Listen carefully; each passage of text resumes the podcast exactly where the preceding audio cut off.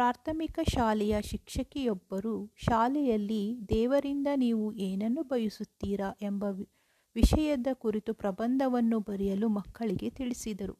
ಅದರಂತೆ ಮಕ್ಕಳು ಪ್ರಬಂಧವನ್ನು ಬರೆದು ಮಾರನೆಯ ದಿವಸ ಶಿಕ್ಷಕರಿಗೆ ನೀಡಿದರು.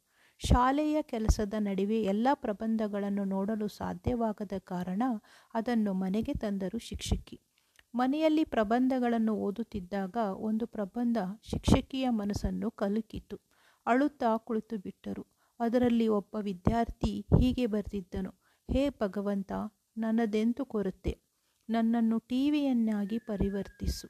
ನನ್ನ ಮನೆಯಲ್ಲಿ ನನ್ನ ತಾಯಿ, ತಂದೆ, ಅಣ್ಣ, ತಂಗಿ ಬರುವ ನೆಂಟರು ಎಲ್ಲರೂ ಟಿ ವಿಯನ್ನು ಬಹಳ ಇಷ್ಟಪಡುತ್ತಾರೆ. ನನ್ನ ತಾಯಿ ಬಿಡುವಿನ ಸಮಯದಲ್ಲಿ ಟಿವಿಯ ಮೊರೆ ಹೋಗುತ್ತಾರೆ. ನನ್ನ ತಂದೆ ಕಚೇರಿಯಿಂದ ಬಂದ ಕ್ಷಣದಿಂದ ಟಿವಿಯ ಮುಂದೆ ಕೂರುತ್ತಾರೆ.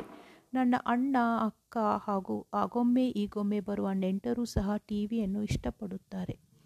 ಟಿವಿಗೆ ಏನಾದರೂ ಆದರೆ ಮನೆಯವರೆಲ್ಲ ತವಕ ಪಡುತ್ತಾರೆ ಶೀಘ್ರದಲ್ಲೇ ಅದನ್ನು ಸರಿಪಡಿಸುವ ಪ್ರಯತ್ನ ಮಾಡುತ್ತಾರೆ. ಅದರಿಂದ ನನ್ನ ಟಿ, ನನ್ನನ್ನು ಟಿವಿಯನ್ನಾಗಿ ಪರಿವರ್ತಿಸು. ಆಗ ನಾನು ನನ್ನ ತಂದೆ, ತಾಯಿ, ಅಣ್ಣ, ತಂಗಿ ಬಂಧು ಬಾಂಧವರಿಂದ ಪ್ರೀತಿಗೆ ಪಾತ್ರ, ಪಾತ್ರನಾಗಬಹುದು. ನನಗೆ ಮನೆಯಲ್ಲಿ ಉತ್ತಮ ಸ್ಥಾನ ಸಿಗಬಹುದು. ಅದೇ ಸಮಯದಲ್ಲಿ ಶಿಕ್ಷಕಿಯ ಪತಿಯು ಮನೆಗೆ ಬಂದರು. ಹೆಂಡತಿಯು ಅಳುತ್ತಿರುವ ಕಾರಣವನ್ನು ಕೇಳಿದರು. ಶಿಕ್ಷಕಿಯು ಆ ಪ್ರಬಂಧವನ್ನು ಪತಿಯ ಕೈಗೆ ಕೊಟ್ಟರು. ಪ್ರಬಂಧವನ್ನು ಓದಿ ಮುಗಿಸಿದ ಪತಿಯು ಗಂಭೀರ ಧ್ವನಿಯಿಂದ, ಆ ತಂದೆ ತಾಯಿಗಳು ಎಂಥವರು? ಅವರು ತ ಅವರು ತಂದೆ ತಾಯಿಗಳೆಂದು ಕರೆಸಿಕೊಳ್ಳುವುದಕ್ಕೆ ಅಯೋಗ್ಯರು ಎಂದರು.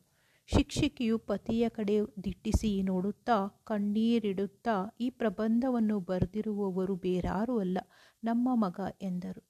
ಇದು ಎಲ್ಲರ ಮನೆಯಲ್ಲೂ ನಡೆಯುವ ಘಟನೆ. ಇದರ ಮೇಲೆ ಒಂದು ಸಲ ಯೋಚನೆ ಮಾಡಿದರೆ ಒಳ್ಳೆಯದು. ಇದಕ್ಕೆ ನೀವೇನಂತೀರಾ ನಿಮ್ಮ ಅನಿಸಿಕೆಗಳನ್ನು ನನ್ನ ಬಳಿ ಹಂಚಿಕೊಳ್ಳಿ. ಸದಾ ಕೇಳುತ್ತಾ ಇರಿ. ಇನ್ಸ್ಪಿರೇಷನ್ ಪಾಡ್ಕಾಸ್ಟಿಂದ ನಾನು ಭಾರತಿ ರಾಠೋಡ್. ಧನ್ಯವಾದಗಳು.